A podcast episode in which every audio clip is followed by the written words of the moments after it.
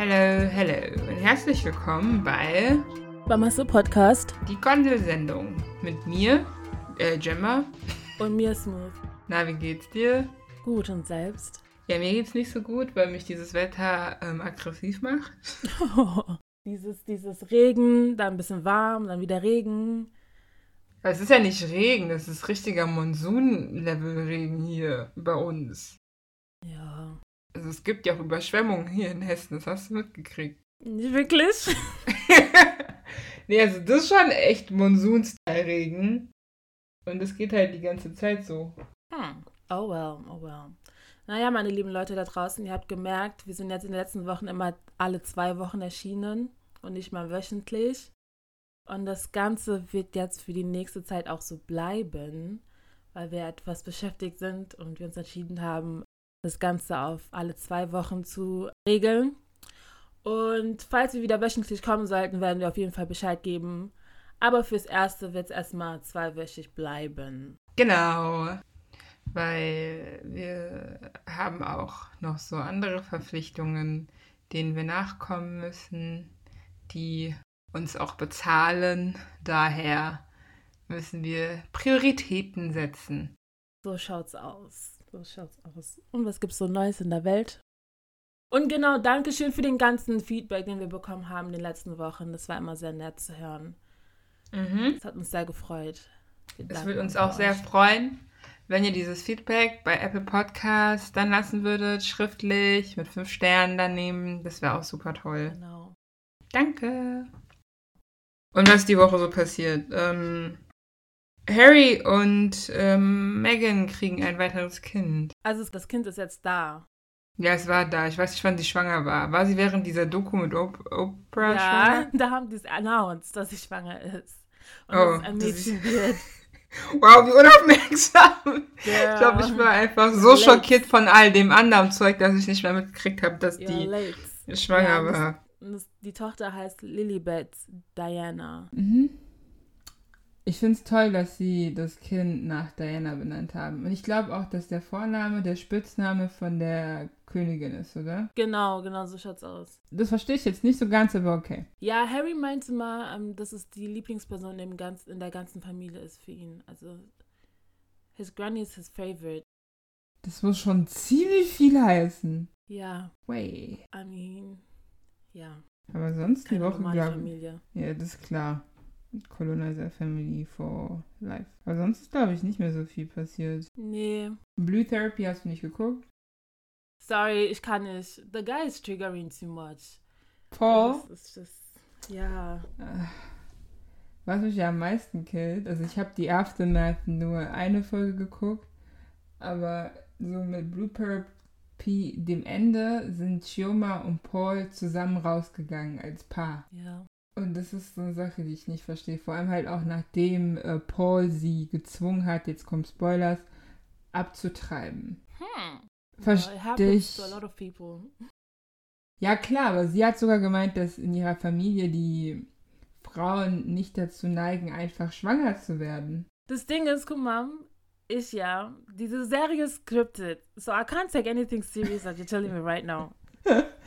It's all fake anyway. Aber ja, im echten Leben passiert es oft, dass dann Frauen trotzdem zusammenbleiben mit so einem Typen. Ähm, anscheinend ist das Liebe. Ich weiß nicht, ob das wirklich so sein ist, aber, you know. Ich glaube, es ist, also ich habe auch Temptation Island geguckt, also Temptation Island Deutschland. du meinst Ähm, sowas, ne? Ich liebe Reality Trash TV. Ich muss sagen, diese Staffel war anders, also wirklich anders. Auch diese Verführerinnen und Verführer, die da waren, äh, they took their job a little bit too serious. Also die waren wirklich unangenehm in the face von den Paaren. Ähm, weil zum Beispiel bei Temptation Island USA ist es so, dass diese VerführerInnen versuchen, mit den Leuten da eine Beziehung aufzubauen. Und bei Deutschland ging es halt wirklich nur um Sex. Sex, Sex, Sex. Sex hier, Sex da, Sex dort. Und Alkohol. Also ich weiß auch nicht, wieso verteilt RTL so massenhaft an Alkohol. Ich weiß, dass Leute, wenn sie betrunken sind, mehr sagen. Mhm. Aber es war wirklich ein unnormaler Anteil an Alkohol. Und so, dass halt auch viele der Typen super viel Scheiße gebaut und gemacht haben. Auf jeden Fall war es halt so, dass da war, da war ein Pärchen, das war so, ich glaube, irgendwas zwischen sieben und fünf Jahren zusammen. Mhm. Und die waren nur zwei Wochen auf dieser Insel und dieser Freund hat sich sofort in eine neue verliebt. und ähm, das Finale, und da war auch einer, der war wie Paul. Ich weiß gar nicht mehr, wie der hieß. Der war auch super manipulativ. Der hat sogar seine Freundin so ins Gesicht gepackt und hat gesagt, du hörst mir jetzt mal zu und so ein Zeug. Das war richtig unangenehm. Oder der sagte zum Beispiel zu seiner Freundin, genau, der hat dann so Sachen zu ihr gesagt, ähm, ja, du kannst ruhig mit mir Schluss machen, aber draußen wird dich keiner so lieben, wie ich dich liebe. Was für mich heißt, nur ich liebe dich und kein anderer.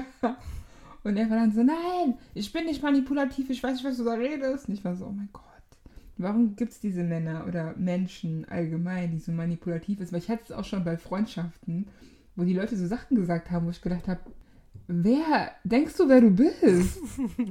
like, who are you? Aber wenn man halt leider in diesem toxic environment ist, kriegt man das nicht mit, leider. Ja. So take, be, be careful about the people you choose. Und je älter man wird, desto wichtiger ist es, sich mit Leuten zu surrounden, zu umgeben, die wirklich nur positive Vibes haben und auch einen clearen und sauberen Mindset, weil Dito, Dito. Unsere Generation, auch wenn wir es nicht zugeben wollen, wir sind Fakt. Boah, ja, mein Gott. Naja, wenn man vergleicht mit anderen Generationen, ist halt auch nicht viel besser, ne? Ja, aber wir haben halt, ich finde, wir leben so richtig in dieser Insta-Bubble. Aber böse. Also zumindest das, was ich so mitkriege. Nicht von meinen Freunden, sondern außerhalb meiner Bubble. Ähm, da existiert ja nur noch Instagram. Instagram sagt, was ich anzuziehen habe. Instagram sagt, wie ich auszusehen habe. Instagram sagt, was ich machen muss in meinem Gesicht ähm, ich glaube, Capos Box hatte das angesprochen gehabt, dass irgendwie fast jede dritte Person unter 25 schon irgendwas an sich hat machen lassen. Ich bin so, pro so froh, dass ich broke bin. no, but like, seriously. no, seriously. Um, it's a sickness, auf jeden Fall. Ich habe erst heute, glaube ich, wieder ein Video gesehen von Kim Kardashian auf Twitter. Also sie hat Werbung gemacht für ihre Skims und sie hat ihre Unterhose, also ihre Unterhose so angefasst gehabt und dabei hat sich ihre Hand, ihre, ihr äh, Indexfinger so verschoben, weil das Ganze natürlich bearbeitet worden ist, so dass ihre Waist quasi kleiner aussieht, als sie eigentlich ist. Und man hat halt gesehen, dass es bearbeitet worden ist in dem Video, weil die anscheinend nicht darauf geachtet haben. Und daran sieht man, dass selbst bei so Kleinigkeiten extrem krass ähm, gefeilscht wird.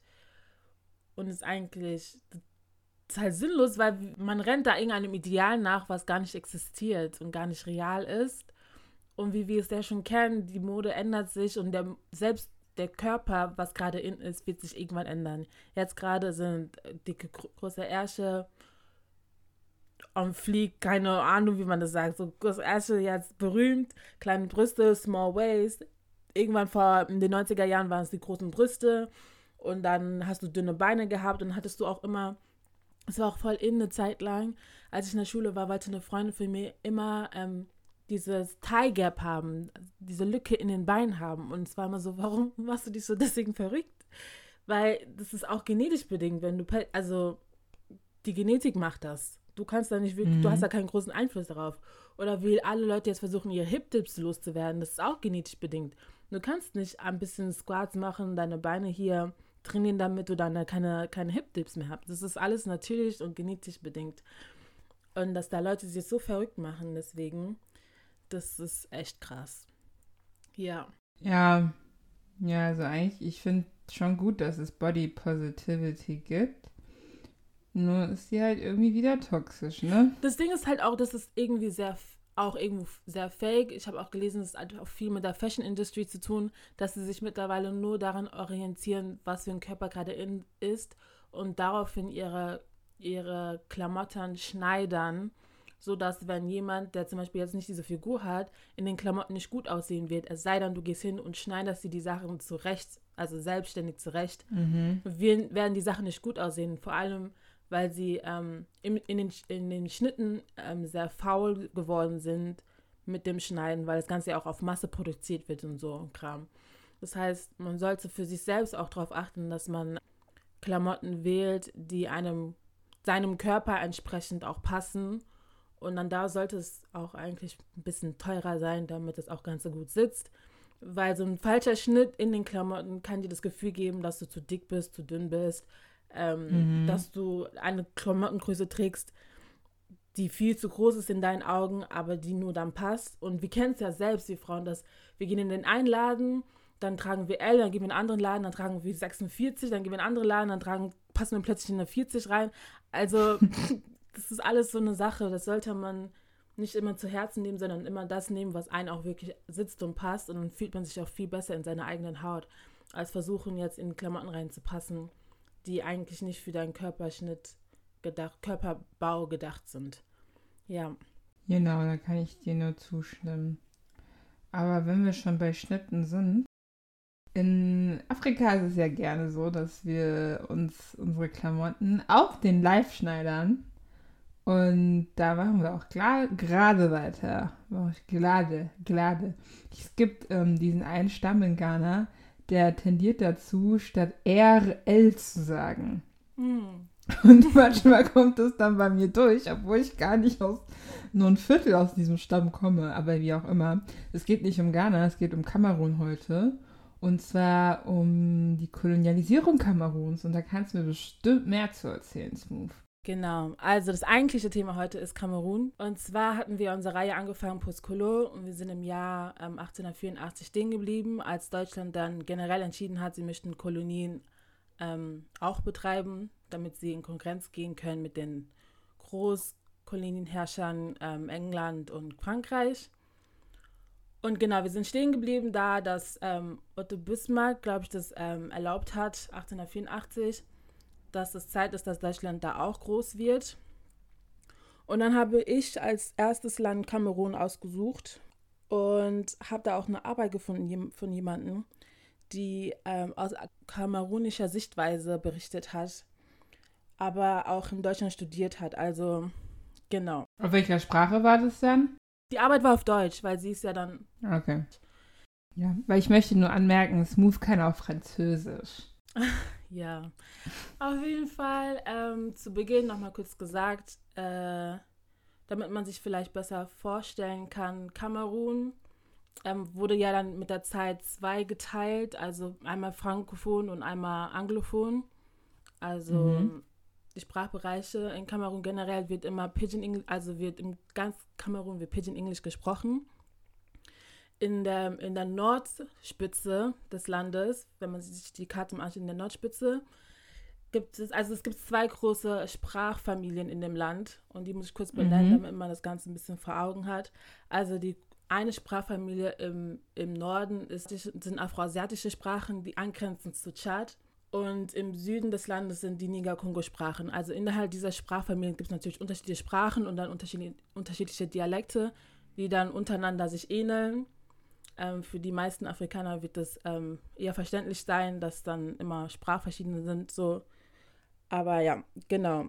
Und die verstehen sich dann teilweise doch untereinander, aber sind dennoch sehr, können dennoch verschieden sein. Also als die Deutschen dann kamen 1884, war es aber auch so, dass wie wir schon gesagt hatten in den letzten Folgen, dass Deutschland schon Jahre vorher Handelsbeziehungen mit vielen afrikanischen Stämmen, Ländern hatte. Das heißt, das ganze, die Handelsbeziehungen, wirtschaftliche Beziehungen waren schon seit 1836 der Fall mit Deutschland. Und das Ganze hieß damals Brandenburgisch-Afrikanische Kompanie abgekürzt zu BAC. Genau, es gab an der Westküste einen Ort, den nannte man Großfriedrichsburg. Also dieser Punkt Großfriedrichsburg war sogar in Ghana, also heute in Ghana. Ah. Genau, wo man diesen ganzen Handel geführt hat. Und die haben Sachen ausgetauscht wie Goldstab und Pulver. Damals für die Leute war das ein fairer Austausch, dass, ähm, dass wenn, wenn die, die Deutschen oder die Weißen aus Europa Pulver gegeben haben, die im Austausch Goldstab gegeben haben. Jetzt heute würden wir sagen, okay, das war kein fairer Tausch, aber die Leute waren damals zufrieden mit diesem, mit diesem Handel. Wow, ich habe gerade Gro Großfriedrichsburg gegoogelt, tut mir leid. Das Und? ist ja die Sklavenhandelsstätte mhm. gewesen. Ja. Ich habe mich, hab mich noch nicht ganz getraut, dahin zu gehen, weil es sieht schrecklich aus. Es ist auch, ich will es euch nur mal gerade beschreiben, es ist auch so ein hässliches graues Gebäude. Ähm, mitten im schönen Grün natürlich, an der Küste oben. Du kannst von dort direkt ins Wasser, also, von, also aus den Fenstern direkt aufs Wasser schauen. Ähm, und ja, es war eine große Handelsstätte. Genau. Von Sklaven, bevor es nur Güter waren. Also das Ganze. Je nachdem es Güter waren. So.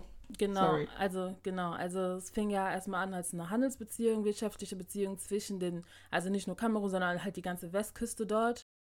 Und ähm, ja, Leute haben Sachen ausgetauscht, die wir heute nicht als gleichwertig ansehen würden. Aber so war das damals. Auf jeden Fall ähm, ging das Ganze dann zu Ende im 19. Jahrhundert, also 1884, 14. Juli. Und der Vorschlag kam von einem gewissen Wörmann, ähm, das ist die Wörmann-Firma, die, ist heute, die heute noch existiert in Hamburg. Und ich habe die Seite auch gegoogelt und es war so, ich war so, so schockiert, dass das einfach noch existiert.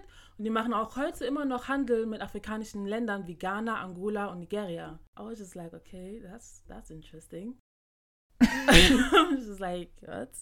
Naja, auf jeden Fall ähm, hat dieser Wörmann damals vorgeschlagen, ähm, Kamerun zu annektieren unter folgenden Motiven. Und zwar natürlich das, was ich schon vorher gesagt hatte, die wollten Konkurrenz gehen, die hatten Angst, dass die Handelsmonopolstellung der, der Douala, also in Kamerun die Stadt Douala ist, und die war auch eine Han große Handelsstadt und die hatten Angst, dass die über, übernimmt, gewinnt und deswegen wollten die da auch ihre Macht haben. Dann natürlich wollte Wörmann seine Linie erweitern und entwickeln. Dann Grundstücksspekulation, die haben gedacht, vielleicht können sie noch ein größeres Grundstück erweitern und ihre Plantagen erweitern. Und der Sitz von diesen Wörmann-Leuten sitzt in Hamburg und die vertreiben heute technische Güter und begleiten Dienstleistungen. Und was ich auch voll interessant fand, wenn du auf die Seite, auf die Homepage von denen gehst, steht da drauf so, wir legen besonderen Wert auf zuverlässiger Service mit eigenen qualifizierten Technikern vor Ort in Afrika. So basically, they send their own people down there, machen, lassen die Arbeit machen, anstatt Leute, die dort unten sind, zu ähm, beschäftigen. Aber okay. Was ist doch eigentlich.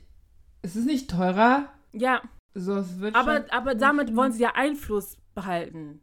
Die wollen ja damit immer noch ihre Macht haben. Dadurch, dass sie ihre eigenen Leute runterschicken, haben die bessere Kontrolle über das, was unten passiert. Hm. Also man kann auch Macht haben, wenn man die Leute bezahlt, weil Geld ist auch Macht und dann schickt man eine Person runter und schaut nee, nach das hat. und nee, nee. das ist umweltfreundlicher und Kontrolle ist Ja. hier, hier ist das Stichwort Kontrolle größer als das, als die Kapitalmacht. ja. Ja. Ich glaube, da geht es auch mehr so um diese Zurechnungsfähigkeit, dass man das dem schwarzen Mann nicht zutraut, das zu machen. Und da sind wir halt wieder bei so einem klassischen rassistischen Gedanken. Aber okay, äh, Und weiter geht's. Weiter. Und zwar, genau, damals wurde Kamerun nicht als eine weitere Kolonie klassifiziert, sondern es wurde als Schutzgebiet verstanden.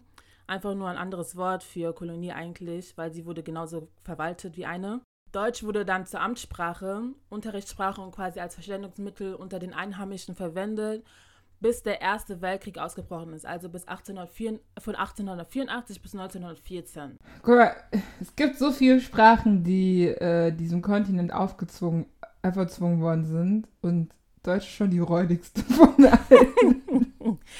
Warte, warte. Hier war nämlich das, was ich halt auch voll interessant fand, ist, dass es Diskussionen gab, warum man eigentlich Deutsch nicht beibringen sollte. Auch Diskussionen, warum man den, Leu den Einheimischen kein Deutsch beibringen sollte. Und die waren unter anderem, dass sie gedacht haben, wenn sie den Leuten Deutsch beibringen, dann sind sie gleichwertig wie wir, dann wissen die, was sie machen. ja, ja, dann sind sie gleichwertig wie wir, dann wissen die, was sie machen. Eventuell ne übernehmen die dann Übermacht und dann haben wir keine Kontrolle mehr über die, weil die dann unsere Sprache sprechen. Unsere Sprache ist viel wertvoller als, der, als die, als, als das, was die sprechen. Und wir sollten deren unsere kostbare, Sprache quasi nicht beibringen. Das war oh, ein. schade, dass ich es jetzt spreche. I'm so sorry. Ja. Das war ein Standpunkt von gewissen Herren damals. Und der andere Standpunkt war, okay, wir müssen den Leuten Deutsch beibringen, weil wir quasi hier extreme Verwaltungskosten haben. Die, die ganze Organisation mit den Plantagen und den ganzen Scheiß, die die da gemacht haben. Ich glaube, jeder kann sich das vorstellen. Das muss ja alles irgendwie finanziert werden und organisiert werden und bezahlt werden. Und dazu hat man seine Leute aus Deutschland teilweise hingeschickt, um das zu machen. oder dass die Leute in Deutschland das machen und die Leute zahl, bezahlst du ja ordentlich. Du kannst ja nicht. Also die Leute wurden ordentlich bezahlt im Gegensatz zu den Einheimischen, die dort sind. Deswegen hat man gesagt, komm, wir bringen den Deutsch bei, dann können die diese Verwaltungsarbeit machen. Dann haben wir unsere Offiziere, die ab und zu drüber schauen. Und wir bezahlen die dann aber natürlich dann nicht so viel, wie wir jetzt unseren Deutschen zahlen würden. Und dementsprechend spart man dann daran Geld. Und das hat man dann auch gemacht und deswegen wurde dann Deutsch zur Amtssprache, Unterrichtssprache quasi als Verständigungsmittel genutzt. Und vor allem kam es auch zugunsten von denen, weil es zahlreiche Aufstände gab, die, die, die, die ähm, Verhältnisse waren ja katastrophal natürlich. Mhm. Die, die, wurden ja nicht gut behandelt und so. Und deswegen gab es mehrere Aufstände, darunter die Aufstände der Douala vom 18. bis 22. Dezember 1884, dann die von Bakwiri im Dezember 1894, die der Bulus im September 1899, die der Nyong von 1905 bis 1907 sind eigene ähm, Beispiele und dann noch zahlreiche Petitionen, die ähm, die Unzufriedenheit der kamerunischen Bevölkerung ausgedrückt haben. Und ähm, dann noch eine große war der Afrikanischen Assozi Assoziierung vom 27. Mai 1899 die Petition der Aquahäuptlinge vom 19. Juli 1905 an den Reichstag und den Kanzler, mehrere Petitionen im Rahmen der Landfrage bzw. wegen der Ausweisung der einheimischen Wale aus einem Viertel für Regierungszwecke. Genauer gesagt als Wohnviertel für die ansässigen Deutschen in den Jahren 1911 und 1914. Also die haben teilweise versucht, die Einheimischen aus, ihrem, aus dem Viertel zu kicken, damit die da selbst wohnen können. Und haben dann, waren dann da auch aufständig natürlich. Und ja, das waren alles so Aufstände, wo man gedacht hat, okay, vielleicht ist es gar nicht mal so schlecht, wenn man dann den Leuten auch die Sprache gibt, damit die dann Arbeit haben und sich dann wenigstens verständigen können mit denen. Also es ist, es ist natürlich in, in allen diesen Sachen katastrophal. Aber warum sind die dann nicht auf die Idee gekommen, deren Sprache zu lernen? Ich denke jetzt mal so, also wäre es hm. nicht einfacher, einfach äh, deren Sprache zu lernen, weil so behältst du deine kostbare eigene Sprache und du lernst diese niederträchtige Sprache in Anführungszeichen und beherrschst sie dann auch gleichzeitig, mm, weil die nee. muss doch so einfach sein für dich in nee, deinem das Ding Bewusstsein. Ist, das Ding ist ja, in Kamerun war ja früher schon Pidgin English sehr verbreitet. Pidgin English war schon da, bevor die Deutschen kamen. Mm, okay. Weil die Briten generell schon überall da waren. So. Yeah. Genau, das heißt, es war leichter, dann direkt einfach mit Englisch weiterzumachen und dann hier und da Deutsch dann versuchen, doch durchzukriegen. Und außerdem fanden die die Sprachen dort so unterwertig, dass sie sich niemals den Gedanken gemacht hätten, die Sprache zu lernen. Und weil es so viele verschiedene gab. Es ist ja so, so mm. Mehrvölkerland wie bei uns in Ghana. Die sprechen ja alle verschiedene Sprachen. Das heißt, es gab zwar welche wie bei uns in Ghana, wo eine vielleicht Oberhand hat und man die hätte die beibringen können, aber so haben die Leute nicht gedacht, dass man die dann nimmt als Amtssprache und dann und bis heute ist Englisch und Französisch auch die Amtssprache. Es gibt keine kamerunische Sprache, die da Amtssprache ist. Deswegen ja, hat das nicht so ganz funktioniert. Auf jeden Fall wurde das Ganze dann aufgelöst, also die Kolonialherrschaft in Kamerun für die Deutschen mit dem Versailler Vertrag nach dem Ersten Weltkrieg. 1918 wurde es aufgelöst und ähm, das Ganze blieb dann nur noch eine indirekte Beziehung mit Kamerun, also für die Deutschen, weil ähm, ja, natürlich sind die Kaufleute noch da gewesen, die Plantagenbesitzer waren noch da, dann gab es natürlich die ganzen christlichen Missionare, die dort waren. Ähm, ja. Der einzige Bezug, der dann übrig geblieben ist nach dem Ersten Weltkrieg. Im Zweiten Weltkrieg war es dann so, dass dadurch, dass dann noch Deutsche dort waren, Infolge des Zweiten Weltkriegs ähm, hat sich ein nationales Bewusstsein gebildet. Dadurch, dass das, ja, das war ja die Ideologie damals. Und so waren die Deutschen, die dann noch übrig geblieben sind in Kamerun, auch so stark, dass sie gesagt haben, ja, sie möchten gerne, dass das Deutschunterricht wieder eingeführt wird ins System. Obwohl jetzt Frank Frankreich regiert hat im frankophonen Teil. Man muss sich das vorstellen, Kamerun ist heute noch so aufgeteilt, was, was heißt heute noch, aber sagen wir die, warte nie, ohne Seife waschen, genau, der westliche Teil, der westliche Teil zum schmalen westlichen Teil, ganz dünn, von oben bis unten, also von Norden bis Süden, westliche Teil ganz dünn, ist anglophon, britisch mhm. und der ganze Rest des Landes ist frankophon. Und auch heute ist, überwiegt frankophon immer mehr als die anglophone Seite. Deswegen gibt es auch die Anglophone Crisis. Die hat man vielleicht draußen schon gehört dass quasi Englisch offiziell 20 Prozent sprechen. Verstehen tut es, glaube ich, nur 40 Prozent. Aber das Rest alles Französisch ist. Beziehungsweise dann die Umgangssprache Franglais. Also der, der Mischmasch aus den kamerunischen Sprachen mit Französisch und Englisch und so, genau.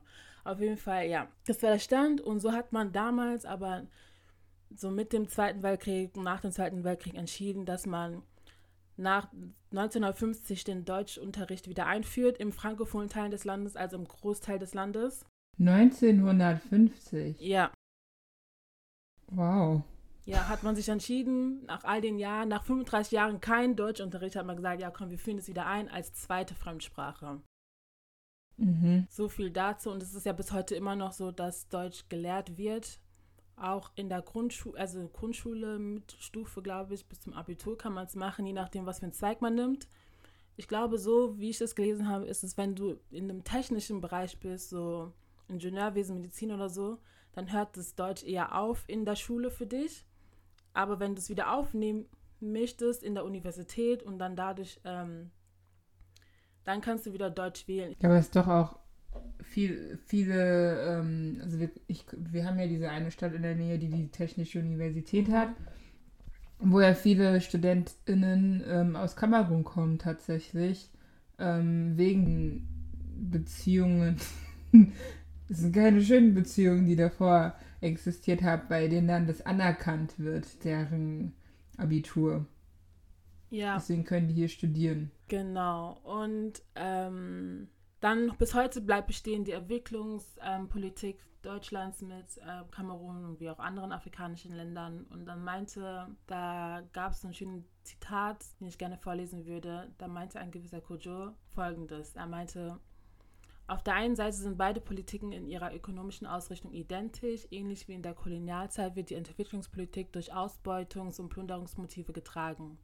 Auf der anderen Seite sind Kolonialpolitik und Entwicklungspolitik machtpolitisch auf äquivalente politische Erscheinungen. Von jeher wurden die Kolonialgebiete als Machteinflussbereiche der kolonialen Mutterländer betrachtet. Und dann wollte ich zusätzlich dazu noch auf den Begriff Entwicklungspolitik eingehen. Die lautet die Summe aller Mittel und Maßnahmen, die von Entwicklungsländern und Industrieländern eingesetzt und ergriffen werden, um die wirtschaftliche und soziale Entwicklung der Entwicklungsländer zu fördern. Das heißt, die Lebensbedingungen der Bevölkerung in den Entwicklungsländern zu verbessern. Das ist die Definition mhm. von Entwicklungspolitik. Politik. Aber dazu wird noch erwähnt, bei genauerem Hinsehen wird man jedoch schnell feststellen müssen, dass das Wohlergehen der erwähnten Gruppen nur von sekundärer Bedeutung ist, wie es im Punkt 34 der Grundsätze der Entwicklungspolitik der Bundesregierung zu lesen ist. Die Entwicklungspolitik der Bundesregierung unterliegt ebenso wie die anderen Politikbereiche dem grundgesetzlichen Auftrag, dem deutschen Volke zu nützen und Schaden von ihm zu wenden. Entwicklungspolitik ist deshalb auf Interessenausgleich ausgerichtet. Punkt Nummer 1. Punkt Nummer 2 ist, auch Punkt 75 weist ausdrücklich auf das Interesse der Bundesregierung hin, und zwar so. In allen entwicklungspolitisch geeigneten Fällen achtet die Bundesregierung auf die Beschäftigungswirksamkeit in der Bundesrepublik Deutschland. Sie bleibt dabei den Grundsätzen des internationalen Wettbewerbs verpflichtet und ist bereit, sich an internationalen ja, Absprachen zu dessen so Sicherung zu beteiligen. Kolonialmächte treffen sich und reden, wie sie es am besten hinkriegen. Genau, also das gleiche wie Kolonialpolitik, nur anderes Wort und man regiert nicht mehr im Land, sondern außerhalb und hat dann seine Missionare, seine NGOs, seine ganzen ähm, anderen Geschäftsleute, die da handeln mit den Leuten. Mhm. Also so ziemlich genau das gleiche. Und deswegen ist es so gut, dass es jetzt mehr Leute gibt, die, ähm, die selbst Afrikaner sind und dann von Europa aus selbst da ihre eigenen Sachen, das, was wir ja letzte Folge gehört haben, mhm. und selbst da Sachen machen wollen, als die ganzen NGOs und die ganzen Leute, die da Handel machen, weil at the end of the day, it's the same bullshit. Ja, ich würde auch persönlich, wenn ihr spenden wollt, würde ich immer etwas im Land raussuchen, was von Menschen gegründet worden ist, die auch im Land leben, weil die können besser abschätzen, was gebraucht wird, als jemand, der in seinem schönen Europa sitzt und sagt, oh, ich glaube, sie bräuchten mal Wasser, was sie bestimmt auch brauchen. Aber ähm, es ist immer besser, es vor Ort zu machen und zu supporten. Und ja, ein Tipp von uns an euch. Genau. Und heute das, was alles mit Entwicklungshilfe und Entwicklungspolitik genannt wird, eigentlich nicht viel anders ist als die Kolonialpolitik von damals. Nur, dass die Leute halt in Europa sitzen und von dort aus ihre Mächte ausüben, anstatt im Kontinent selbst zu sitzen. Und vor allem dadurch, dass heute immer noch wie so Firmen wie diese Wehrmann-Firma immer noch ihren Sitz dort haben oder ihre Connections dort haben und sehr viel Kapitalanlagen noch im Land sind und Konzerne und die ganzen Sachen. Und die Missionare, die ja immer noch unterwegs sind, bleibt diese Verbindung bestehen. Und das macht das Ganze viel leichter zu wissen, was in dem Land angibt und da auch seine, seine Macht. Genau, seine Macht auszuüben. Kamerun wurde unabhängig 1960, ja, mit dem ersten Präsidenten. Hätte man das eigentlich ja so einführen können, dass sie dort ihre eigene Amtssprache bekommen. Also nicht eine Kolonialsprache behalten wie Englisch und Französisch, sondern eine kamerunische Groß also Sprache, die ein Großteil des Landes spricht. Was durchaus machbar gewesen wäre, weil wie gesagt, ähm, wie ich zu Beginn gesagt habe, eine der größten äh, Sprachfamilien sind die Niger-Kongo-Sprachen und eine davon wird für die Mehrzahl der Leute verstanden, zumindest so, dass man daraus eine Amtssprache hätte machen können. Aber die Leute waren damals schon so gebrainwashed, dass sie gesagt haben, nee, nee, unsere Sprachen sind nicht vollwertig genug und ähm, die, mit den Kolonialsprachen können wir mehr erreichen und deswegen bleibt Englisch und Französisch unsere Amtssprache. Was total fatal ist. Mit Deutsch. Und ja, und Deutsch halt in der Schule auch noch bestehen. Was total fatal ist, weil wir wissen ja beide, wie es ist mit den afrikanischen Sprachen heute, dass immer weniger Leute sie sprechen oder mhm. schreiben können und da sehr viel Kultur verloren geht. Also nicht nur afrikanische Sprachen, sondern eigentlich ja. alle Länder, die. Ja, genau, in Südamerika ja also, auch so, genau, stimmt, stimmt. Genau. Und asiatische Sprachen ja. auch. Dass die Ursprachen nicht mehr gesprochen werden. Und ähm, ich weiß nicht, wir haben das Glück, dass unsere Eltern so ignorant sind und uns äh, beigebracht haben, Schül zu sprechen, aber es gibt halt schon, ähm, also ich glaube auch in Deutschland ist das nochmal was ganz anderes, wie zum Beispiel, wenn du jetzt in UK oh. bist, weil oh. viele können da kein also jetzt von den Ghanaren können da viele kein Schü. Die verstehen dich auch alles und sprechen. Generell die ganze anglophone Seite des, also auf der Welt. An, alle anglophonen Länder mhm. der Welt ist es so, wenn du versuchst mit denen Schü zu sprechen, was da rauskommt, ist echt traurig. Ja, aber brauchst du halt auch nicht, weil alle sprechen Englisch, weißt du? Ja, aber es Daher, ist so, ja. Ich sag nicht, dass es was Gutes. Ich finde, Englisch ist schon eine schöne Sprache. Ich, ich, ich weiß, ich habe mich jetzt ja auch die ganze Zeit über Deutsch lustig gemacht, aber es ging ja gerade um die Motivation von denen. Deutsch ist eine sehr, sehr schöne Sprache. Man kann sich sehr gut auf Deutsch ausdrücken, was man zum Beispiel auf Englisch nicht kann, weil ich finde, ähm, Englisch ist im Vergleich zu Deutsch echt so Fifth Level oder so. Ich verstehe, was du meinst. Weißt du? Daher finde ich es eigentlich schade, dass sich so eine Sprache durchgesetzt hat. Wahrscheinlich hat es sich durchgesetzt, weil es so einfach ist, aber ja ist schon ärgerlich. Ist schon ärgerlich, weil ich, es ist so viel Gedankengut und so viel Kultur, was verloren geht, weil viele Leute nicht mehr in der Lage sind, das zu lesen oder zu schreiben. Also ich kann es nicht schreiben. Ich kann lesen, aber ich kann nicht schreiben. Meine Mutter sagt immer, ja, schreiben ähm, ist so leicht, das ist genauso, wie du es sagst. Und ich so, okay. Also wo? Es sind schon ganz andere Buchstaben. Ich weiß gar nicht, was. Ja, das Alphabet das kann man auch, ja. Also an sich ist es nicht schwer zu lernen. Es gibt ja genug ähm, Chinesen, die im Land sind und Chi jetzt aussprechen können. so, Aber das liegt daran, dass unsere, ähm, dass wir, ich bin keine Linguistin und du kannst mir da ein bisschen mehr helfen, aber ich habe das Gefühl als Amateurin, dass wir eine Sprachfamilie sind. Dass wir viel mit Vokalen. Ja, das stimmt, das stimmt, da hast einfach. du recht, das stimmt. Aber auch generell, ähm, Leute, die jetzt nicht aus dem asiatischen Raum kommen, können auch Chi schnell lernen. Ja, Chi ist ja, einfach. Es ist keine schwere Sprache. Deswegen tut es mir so weh, wenn Leute das nicht lernen, die gar nicht Eltern haben. Oder sich schwer tun, damit zu sprechen, weil, like. Ja, weil, aber Eltern sind schuld. Blame the parents. Kulturgut, das muss man aufheben, Leute.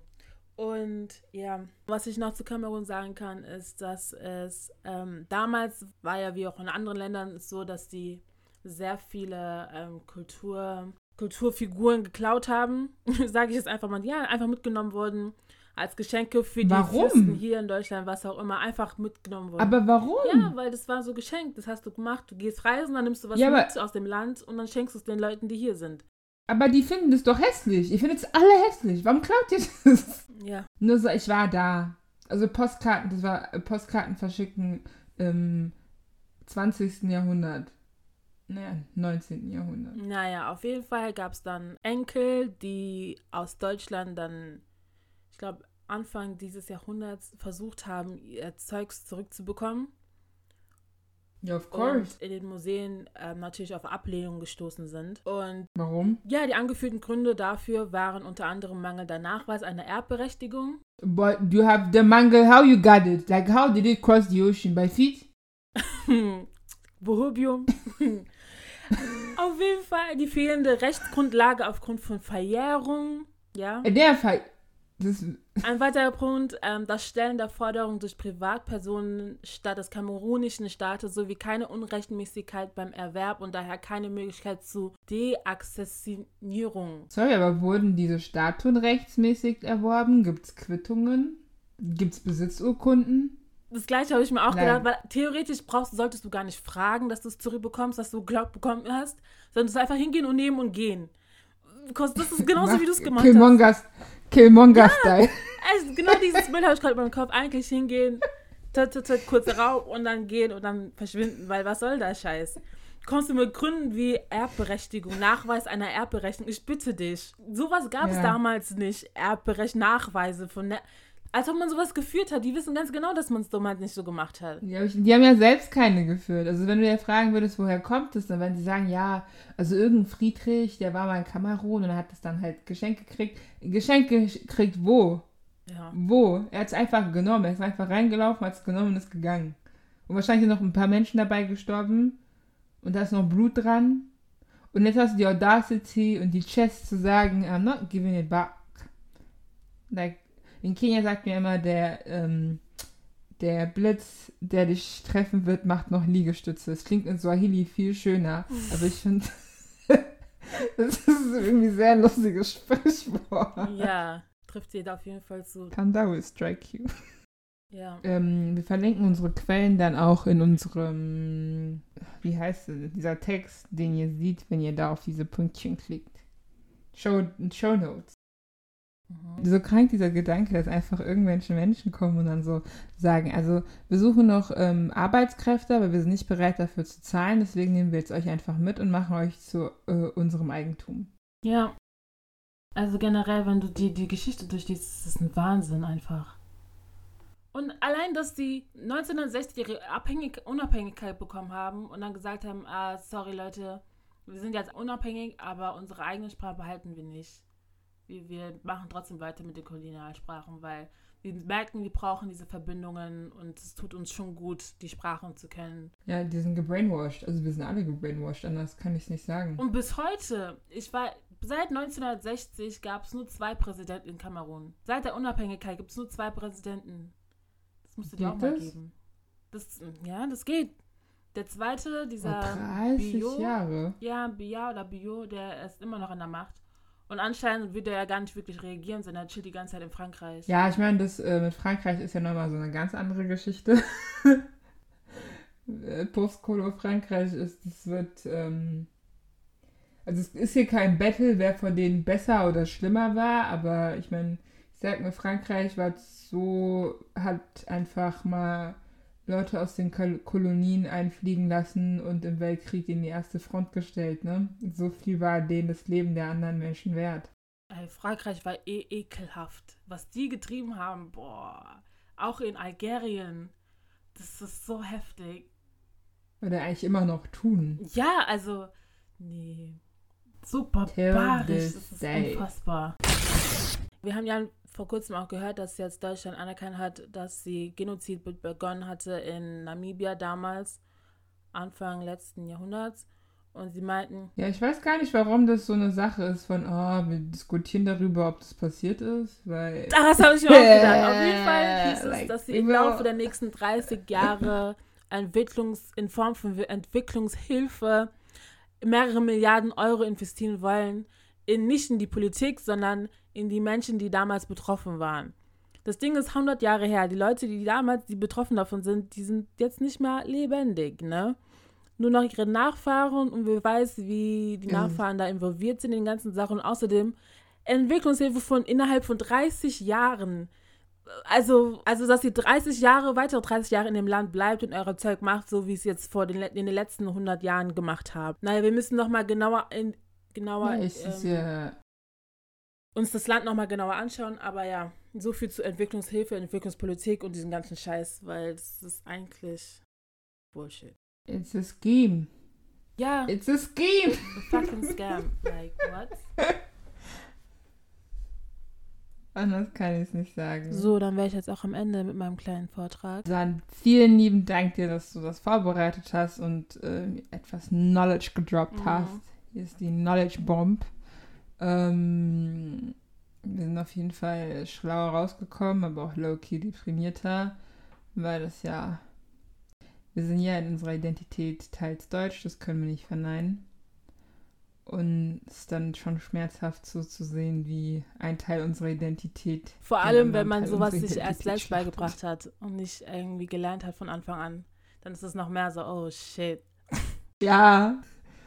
Und du hast auch jetzt auch das Bewusstsein, das mehr zu begreifen, weil so, als wir noch im Abi da saß mit seinen 16, 17 und dann so irgendwas von Kolonial, das bist du so, ja, das war damals. Und wenn man jetzt noch so hört, in den 1950ern und ich bin so, wait, what? das dann, Und was wir auswählen, das heute ja immer noch haben. Wir spüren das ja quasi genau. bis heute bei unseren Eltern noch, wenn sie so gewisse Sachen sagen, wo du denkst, ähm, das klingt nicht so als, ja, you, you sound brainwashed. Fertig.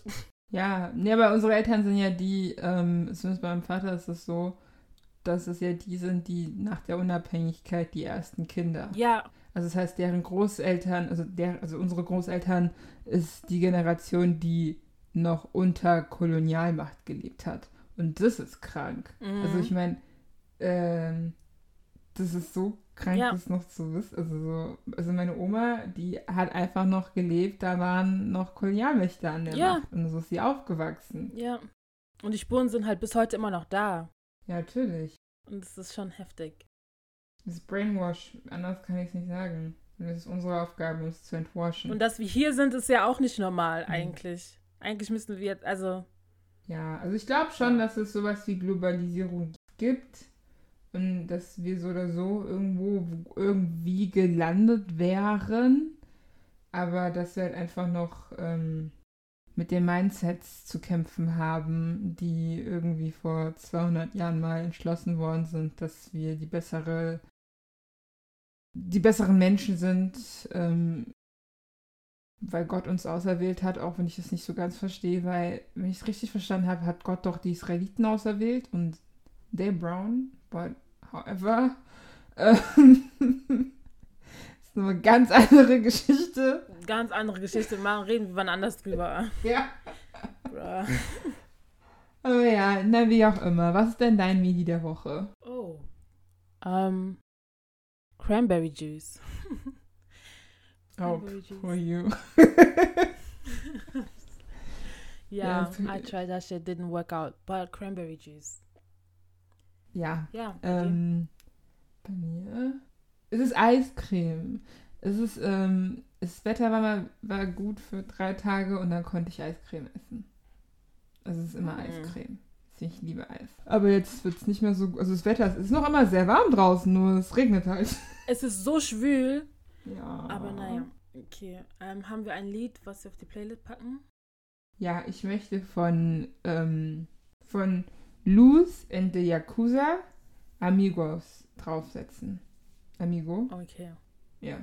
Und ich packe auf die Playlist für, ähm, von Amaria BB Slow Motion. Ich habe gerade Okay. Trey Songs Slow Motion im Kopf gehabt. Äh. Slow Motion. Wo ist Trey Songs? Wo ist er? Egal. Oh, werden- Anyways. anyways, anyways. Danke, dass ihr zugehört habt. Danke, dass ihr eingeschaltet habt. Und wir hören uns in zwei Wochen wieder. Tschüss. Peace out.